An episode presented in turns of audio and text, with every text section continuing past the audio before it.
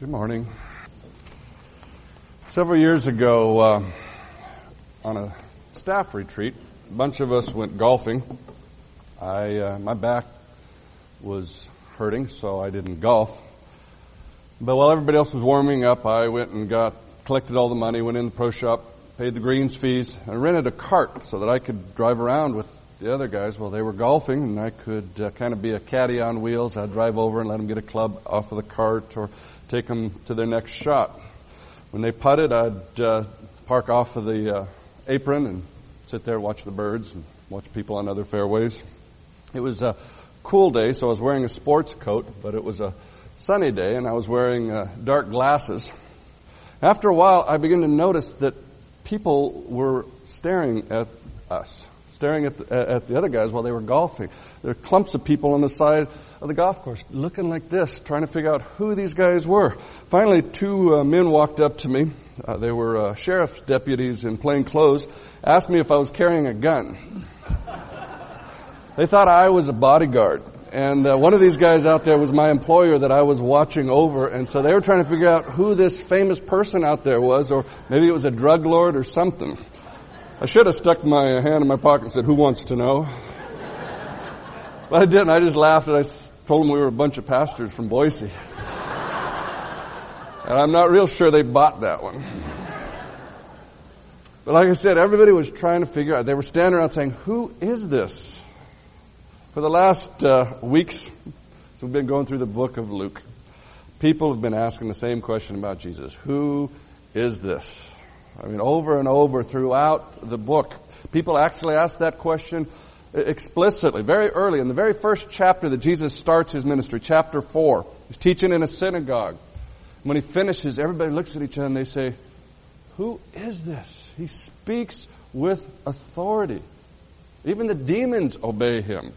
The next chapter, chapter five, when Jesus heals the, the man who was let down through the uh, ceiling, the, the paralyzed man, says to the man, "Your sins are forgiven." And immediately everybody asks, who is this that, that claims to forgive sins? Only God can forgive sins. And the religious leaders become very uh, annoyed at him. In fact, they start to oppose him at this point when he demonstrates that he really does have that authority. Same thing that happens in chapter seven when Jesus said to the woman who washed his feet with her tears, "Your sins are forgiven." Immediately they asked, who is this that even forgives sins?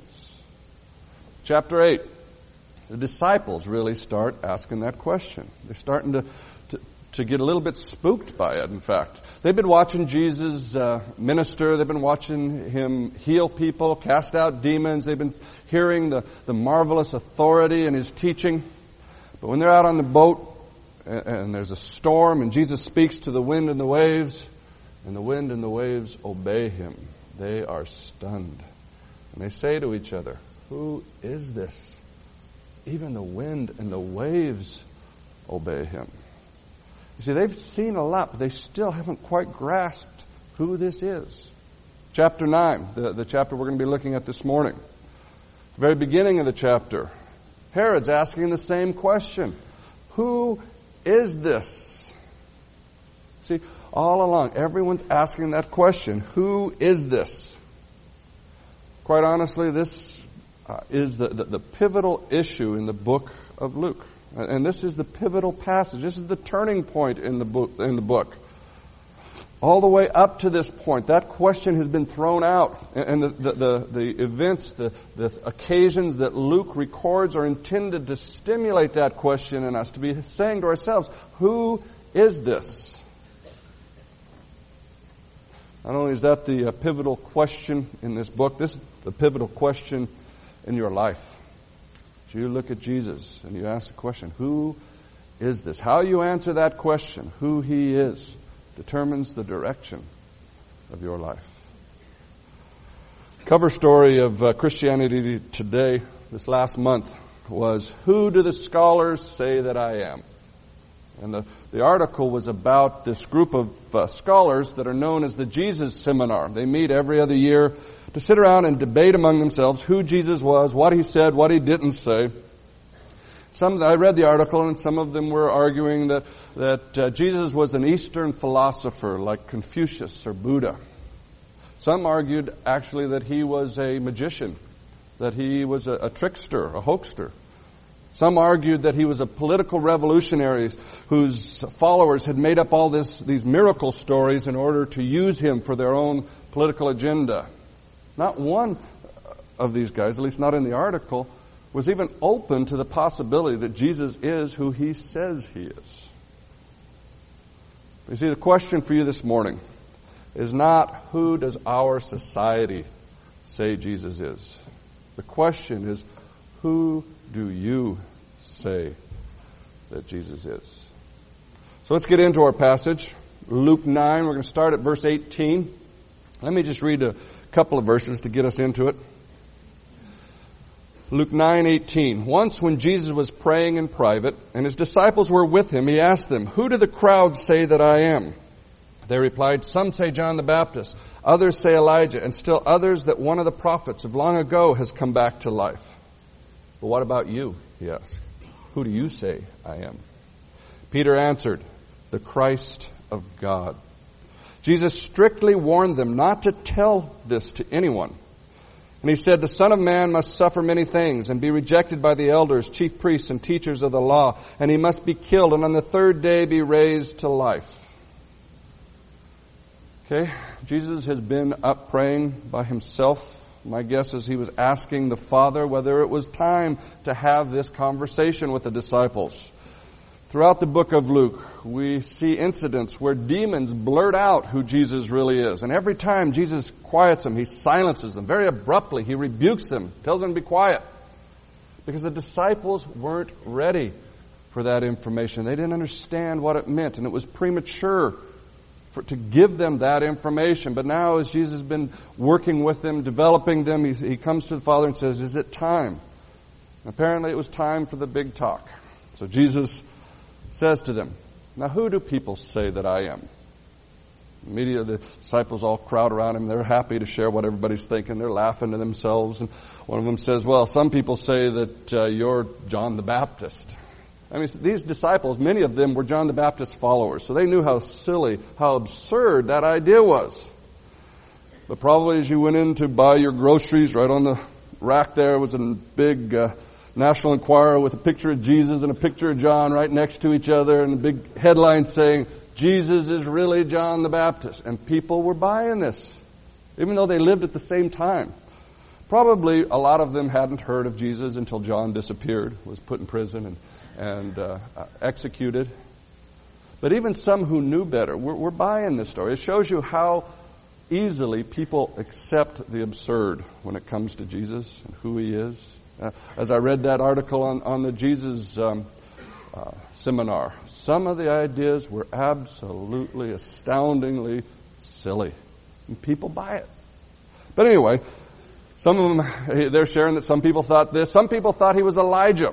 Now, Elijah, this isn't a belief in reincarnation. Elijah never died. He went directly to heaven in a fiery chariot. And we're told in Malachi four, the very last chapter of the Bible, in fact, the very last couple of verses, last two verses, verses four and five, or five and six of that chapter, we're told that God will send Elijah back to usher in the day of the Lord. So that the, the Elijah would return to prepare for the Messiah.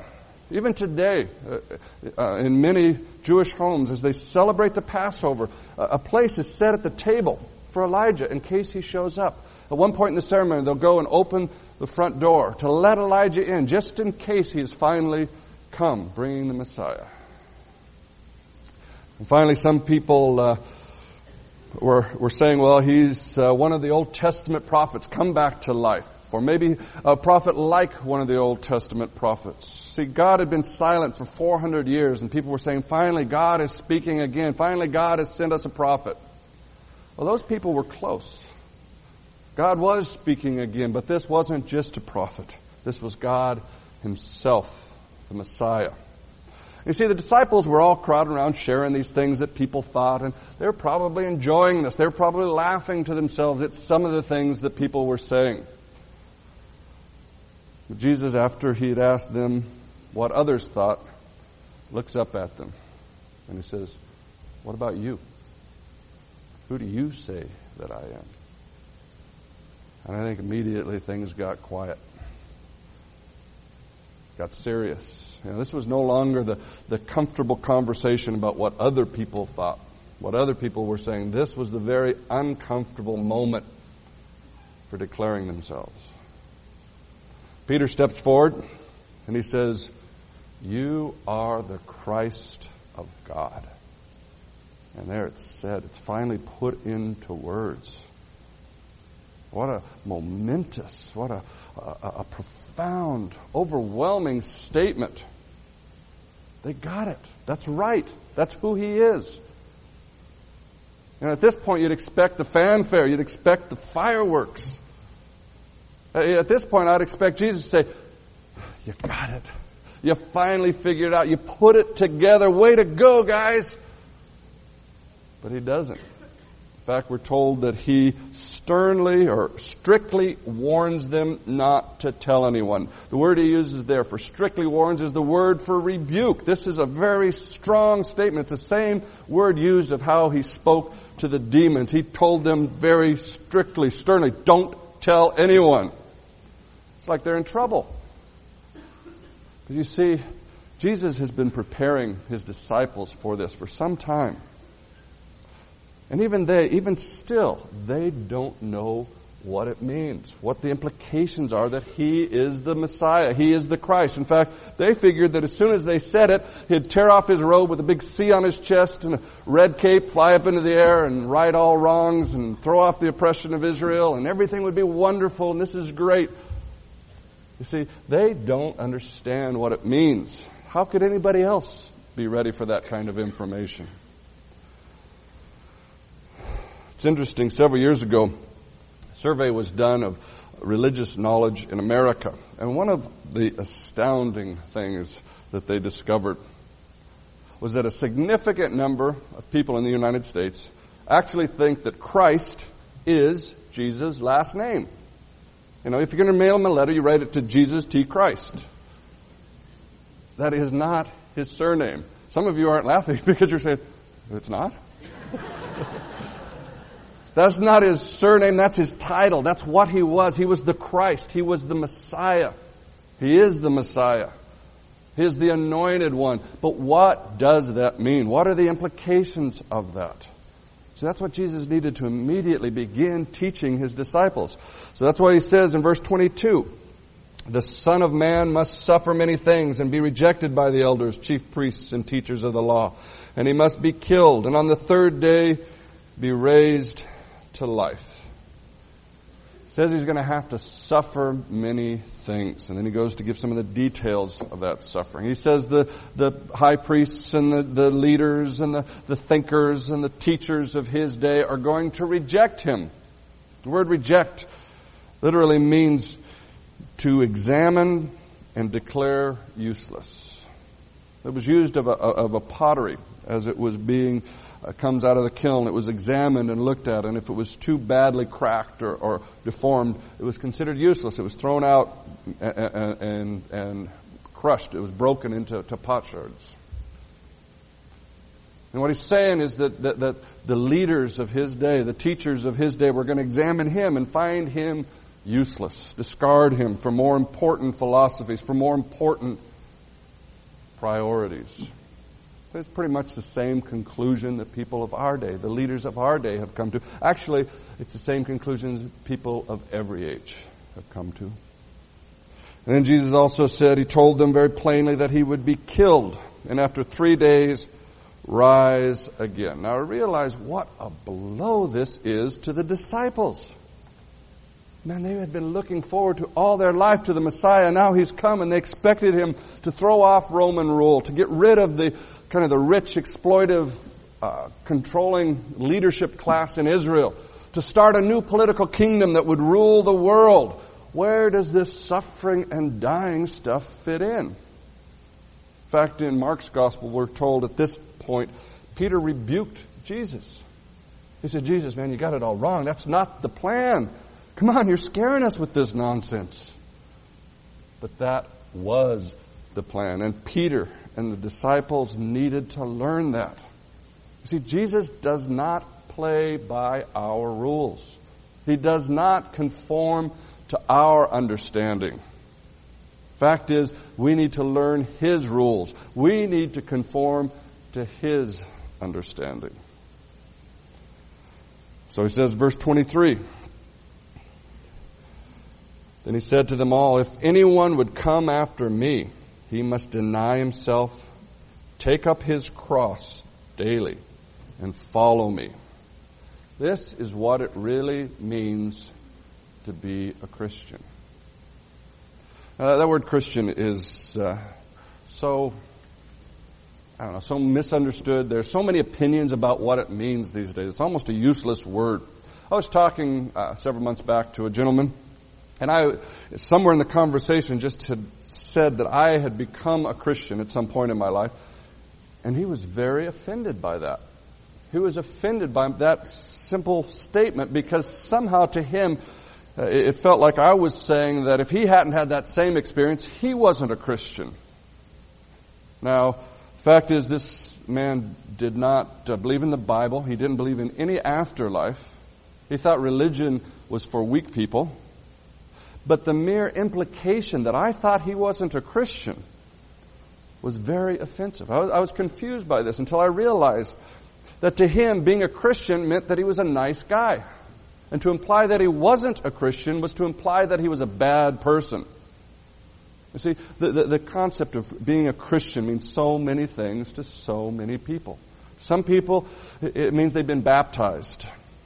Some people, it means they're part of an ethnic group. Others, it means they believe the Bible, or maybe that they go to church or, or pray occasionally.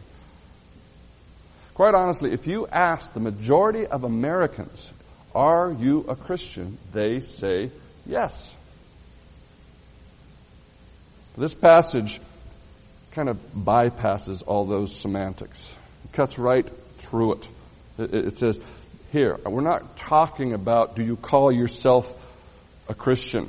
He says, if anyone wishes to come after me, if anyone wants to be a follower of Jesus, this is what is required. Let him deny himself. Now, it doesn't say let him hate himself. It doesn't say let him treat himself badly, let him pour contempt on himself. He says deny himself. The word deny means to say no to. Betty Chaddock used to have a uh, sign on the wall in her office that said, "Know thyself." N O thyself. I thought that was a great sign. They realize that, that, that denying yourself is more than saying no to that piece of chocolate or to one more cigarette. It's even more uh, than saying no to that temptation to cheat on your wife or on your income taxes. Denying yourself means saying no to, to an entire way of life, a way of thinking, a way of being. It's saying no to Uh, the, the, the desire, the compulsion to control your own life. It's saying no to, to the way things seem, to the way things feel to you. It's saying no to those things in your life that, that, that feel like they're going to give you peace and joy and satisfaction apart from Christ, apart from Jesus. It's saying no to the natural tendency to protect and preserve your reputation and your pride and, and your interests, your very life. The next step is to take up your cross daily. In the first century, a, a cross wasn't a pretty little ornament that you wear around your neck or put on some earrings. It, the cross was an ugly reminder of death. When someone picked up their cross, they were on their way to die. Their life was over. The only thing left was the painful process of dying. They were dead men walking. They no longer uh, went to work. They no longer went fishing, boating, hunting. They no longer sat down to a good meal or played with their kids. They were dead. Now, often people will talk about having a cross to bear, referring to their mother-in-law or to the fact that they have allergies. But a cross was not a minor irritation. It was the end. It was over. Every day we're to pick up this reminder that we are dead. And then the third step was following Him. Continuing to follow Him. The, the, the game Follow the Leader is a good one here. It means following Him, doing what you see Him do, obeying what He says, assuming His outlook on life, adopting His approach to people, to situations. And Jesus tells us right up front that if you live that way, it's going to involve hurt and pain and rejection. Eventually, death. It's going to be humiliating, suffering. So to come after Jesus means abandoning control of, of, our, of our future, of our lives, abandoning the way things seem to us, our way of thinking, abandoning our dreams and schemes and plans for the future, viewing ourselves as dead, that it's all over with, there's nothing left to lose. Then in that uh, attitude, following Him to pain and hurt and death. You know, such a deal. Who wants that? How could we possibly have ears to hear this stuff? How could we have hearts that would open to this? That's not attractive. Well, Jesus explains, verse twenty-four. Here He gives us the key to understanding following Him. He gives us the key to understanding Him and His attitudes and, and His behavior. This is the key to understanding spiritual life, I think. He says, "For whoever wishes to save his life will lose it. But whoever loses his life for me shall save it." Now get a grip on this, and I think you've got spiritual truth wired. You live by dying. You die if you try to live. You get by giving. If you try to hold on to what you got, you lose it. You lead by serving. You, you, you, you're exalted by humbling yourself. If you, if you exalt yourself, you'll be brought low. You stand tall by kneeling. See, that's the way it works. That is reality. And that's what God teaches us. But it seems so contradictory. It feels so wrong. Even the way I, I describe it is in the form of contradictions. See, that's why we need to, de- to deny ourselves. Because unless we stop trusting the way things seem to us, the way things feel to us, our own logic, our own figuring, unless we trust Jesus more than that and say no to what seems right to us, what feels good to us, what's logical to us, and say yes to what He says. If, unless we do that, we will never follow Him, and we will never find life. See, life is what Jesus wants for us. But He knows the only way for us to get it is to follow Him to death. He calls us to deny ourselves, take up our cross daily, and follow Him, not because He wants for us the pain, but because He knows the joy on the other side of the pain.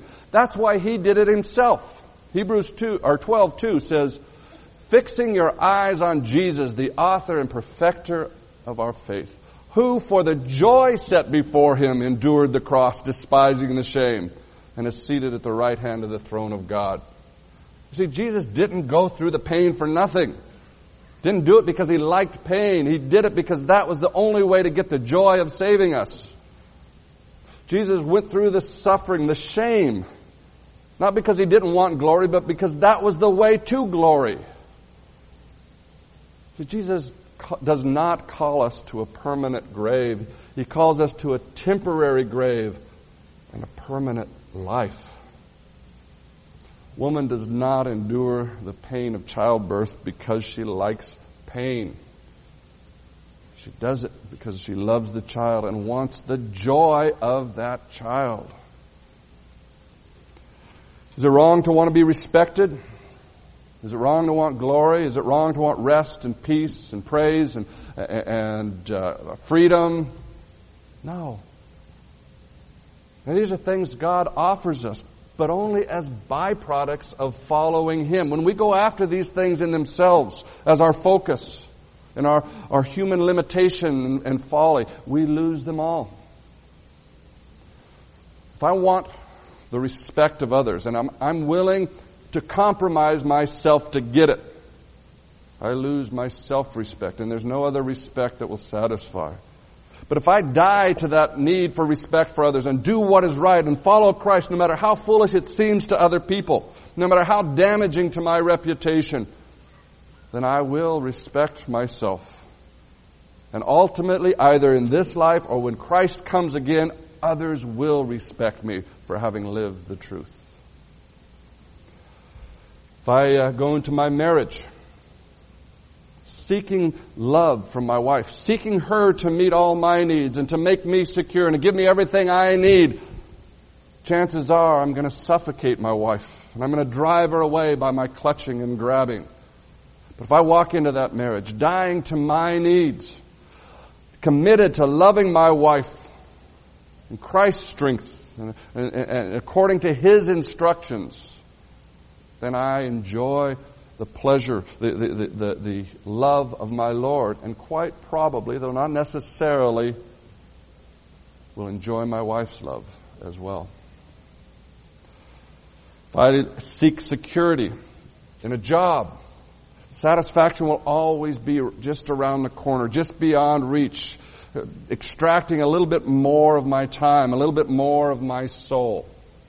But if I die to that and seek security only in God, and do my job to the best of my ability for His glory as unto the Lord, then I'm going to find satisfaction and joy in any job, no matter how much drudgery is there.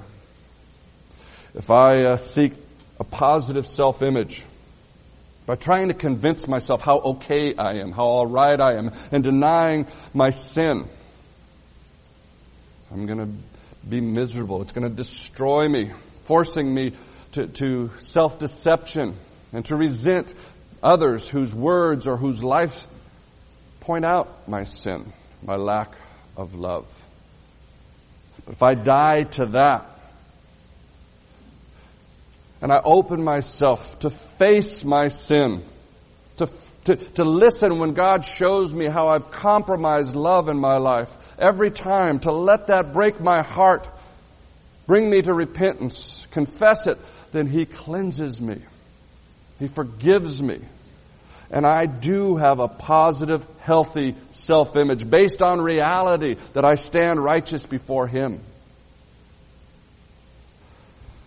If I seek rest by pushing from my sight the needs of my family or, or my friends or others, to, to, to try to force my rest, I'll end up unhappy, frustrated, all the more tired. But if I die to my needs and choose to love in His strength, my soul is renewed. And I discover times of rest that are set aside for me by my loving Heavenly Father. If I try to gain my freedom and clutch my freedom by throwing off the control of my parents if I'm a child, or by throwing off the constraints of truth as an adult, then I will end up a miserable slave to sin. But if I die to freedom and submit myself to my Lord's instructions, then I will know the truth, and the truth will make me free, and I'll find a kind of freedom that I never even knew existed. If I uh, hold on to my money, because what's mine is mine, and I need it for my pleasure and for my security, what will happen is either that money will dry up and blow away and I won't have it, or I'll have it, but the joy is gone. The security never materializes. But if I die to that control and I give my money entirely to God to be used by Him to provide for and love my family and my church and the people around me, then either He will multiply that, or at least I will have enjoyed it and know that He will take care of my needs.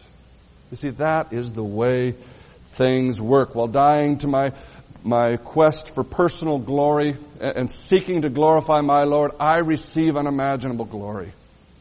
Dying to my, my, my desire for peace, my quest for peace, I gain unspeakable peace. By dying to my compulsion to justify, justify myself, I am justified. Dying to uh, riches, I gain unlimited wealth. Dying to rest, I mount up on wings like eagles. Dying to future, I gain a future and a hope. That is the way it works. That is the way of the cross. That is a terrifying way. It's a painful way. It hurts to not be respected. It hurts to love and not be loved. It is scary to give up my security and my money. It is scary to give up my living for my job, because that's what the Lord calls me to do. But that is the way of the cross. Ultimately, it's the only way. Hard part is believing this, when it just feels so contradictory. And when everybody around us is living contrary to that, and it makes it seem so silly, so foolish. We want to trust God. We want to believe Him, but it's so hard. Reminds me of a story of a man fell off a cliff, the Grand Canyon. As he slid off the last of the precipice, two hundred feet down, he grabs a hold of this little bush, and he's hanging there, and his feet are dangling. And he cries out to heaven, "Is anybody up there?" His voice from the clouds said, "Yes, I'm here. What would you have me to do for you?" And he yells, "Save me, Lord." His voice says, "All right. Do you trust me?" Says, "Yes, Lord, I trust you." "Okay, then let go, and I'll take care of you." The man looks down, thinks about it for a couple of seconds, and shouts out, "Is anybody else up there?" It is hard, because the ways of God do seem like foolishness to man. And He does call on us to let go. If you refuse, you lose. That's what the next verses tell us. Verse, let me read verse twenty-four again, twenty-five. "For whoever wants to save his life will lose it, but whoever loses his life for me will save it. What good is it for a man to gain the whole world and yet lose or forfeit his very self?" Let's say you, you shine all this on. You go for all you can get out of this world. You, you look for security in your job and for peace in your recreation. You look for, for wealth and fame. And let's say you do it. You get it. You're rich. You're powerful. There's still two things you got to deal with. One, you lose your soul. You lose what he calls here your very life. It's the same word. It speaks of your inner life, your heart, where your emotions and feelings and, and where your quality of life is determined. You lose it. There's no satisfaction. There's no peace. There's no security or joy. And think of uh, of the misery of so many of the rich, powerful. I think of Nebuchadnezzar in the Old Testament, who ruled the world, went insane. I remember reading when uh, of Howard Hughes when he died. Just the incredible wealth. Yet he died a, a terrified, reckless. See, these things that we pursue cannot give us our soul. It can't meet our needs. You can't gain freedom from a lie. But then beyond that, what good will any of this do you in the next life? This life is very short. You really can't take it with you. Is anything worth that risk? Verse twenty-six, "If anyone is ashamed of me and my words, the Son of Man will be ashamed of him when he comes in his glory, in the glory of the Father and of the holy angels. I tell you the truth, some who are standing here will not taste death before they see the kingdom of God." You see, you can't have it both ways. You can't play games here. There are two roads in front of you. One road is wide and well lit and seems to lead up to the stars. And that road's crowded with smiling people, rich, beautiful people. And over that road, there's a big sign that says life. And off the other direction is a narrow, dimly lit path leading down into the darkness, and it's empty except for one man, the man who calls you to deny yourself, take up your cross daily, and follow him. That doesn't matter whether you call yourself a Christian or not. That's the choice. That's what it all boils down to. Choose your way. The Old Testament told that Abraham was called by God to follow him from his wealthy home in Ur. As Abraham looked out, he saw nothing good out there, nothing attractive, but he believed God, and he left Ur. He followed God. He believed God, and we're told in Romans that when he believed God, it was reckoned to him as righteousness. See, that's what's in front of you, a choice to believe, to trust him, to follow him, even though it doesn't look all that good. You can't see what's out there, what's down there. That's what faith is, to believe him. And if you believe him, it will be accredited to you as righteousness. But you've got to choose. If you choose, he'll supply what's needed. He, we are reborn. We, we, we, we receive his life, a life in us that enables us to understand and to obey. But your part is to choose. I want to come back to this, but I want to read the next story just to drive this point home. This next story is called the Transfiguration, starting verse twenty-eight. I'm going to read right through it. About eight days after Jesus said this, he took Peter and John and James with him and went onto a mountain to pray. As he was praying, the appearance of his face changed, and his clothes became as bright as a flash of lightning. Two men, Moses and Elijah, appeared in glorious splendor, talking with Jesus. They spoke about his departure, which he was about to bring to fulfillment at Jerusalem. Peter and his companions were very sleepy, but when they became fully awake, they saw him. Excuse me, they saw his glory, and the two men standing with him. As the men were leaving Jesus, Peter said to them, "Master, it's good for us to be here. Let us put up three shelters, one for you, one for Moses, one for Elijah." He did not know what he was saying. While he was speaking, a cloud appeared and enveloped them, and they were afraid as they entered the cloud. A voice came from the cloud saying, "This is my son whom I've chosen. Listen to him." When the voice had spoken, they found that Jesus was alone. The disciples kept this to themselves and told no one at that time what they had seen. Now look what happened. Peter and James and John are up on the mountain. Jesus is praying. They're starting to doze off, and suddenly they're getting blinded by something. And they wake up, and they see Jesus glowing like lightning. Then they see him talking with two men. And I don't know how they recognize them, but somehow they know this is Moses and Elijah. You got to realize what this would mean to a Jew. Moses and Elijah, these are the greatest of the great. Moses is the lawgiver. He wrote more of our Bibles than any other person. Moses is the greatest Old Testament character ever. And Elijah is the greatest of the prophets. I mean, these are the top, the, the, the very epitome, the pinnacle of the Old Testament. And these guys are talking with Jesus. Boy, the disciples are excited. Man, that must mean that Jesus is up there in their league. They're impressed. Peter, who always seems to speak when he's scared, says, "Hey, this is great. This is fantastic. I got a great plan. Okay, James and John and me, we'll be your servants. And we'll start setting things up here. We'll, we'll, we'll build, start by building shelters. And this will become the place where, from which we rule the world. You know, the, the big guns are here. It's time to start world conquest. And everybody will come here to, to, to get the truth. This is phenomenal. This is working out great, Jesus." And then while he's speaking, a, a cloud comes down, begins to cover them. God often shows up in a cloud, the, the Shekinah of the wilderness. And out of the cloud, a voice comes. You see, the disciples were impressed at being with Moses and Elijah. Moses and Elijah were impressed at being with Jesus.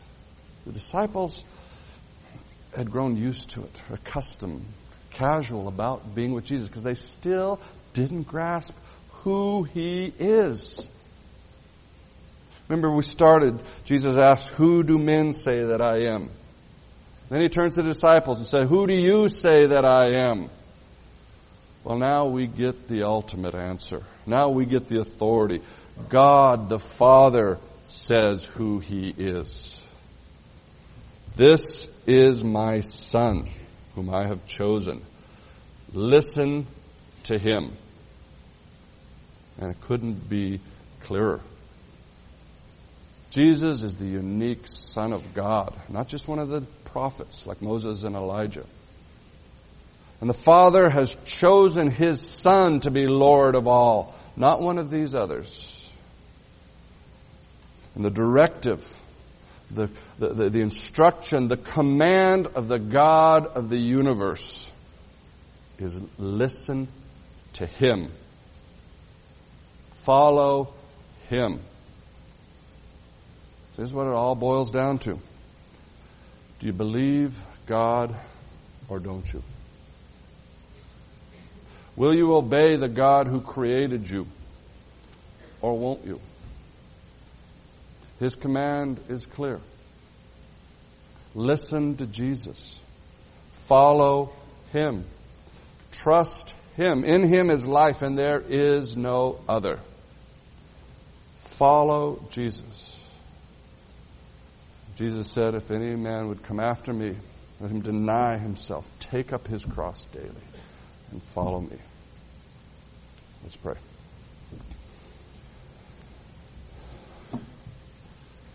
Would you take just a second to quietly consider, who do you say that He is?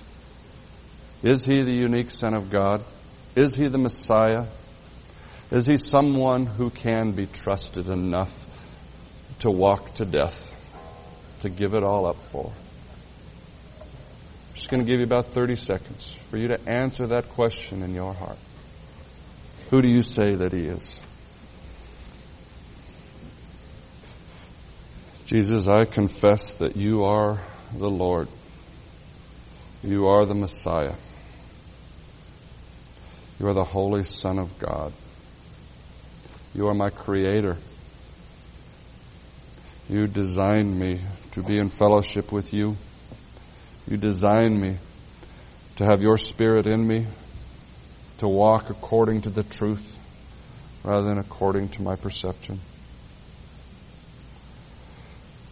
You know the power of our flesh, how hard it is to ignore what our eyes are seeing and to listen to You, how hard it is to ignore what feels so powerful and so strong and to believe You.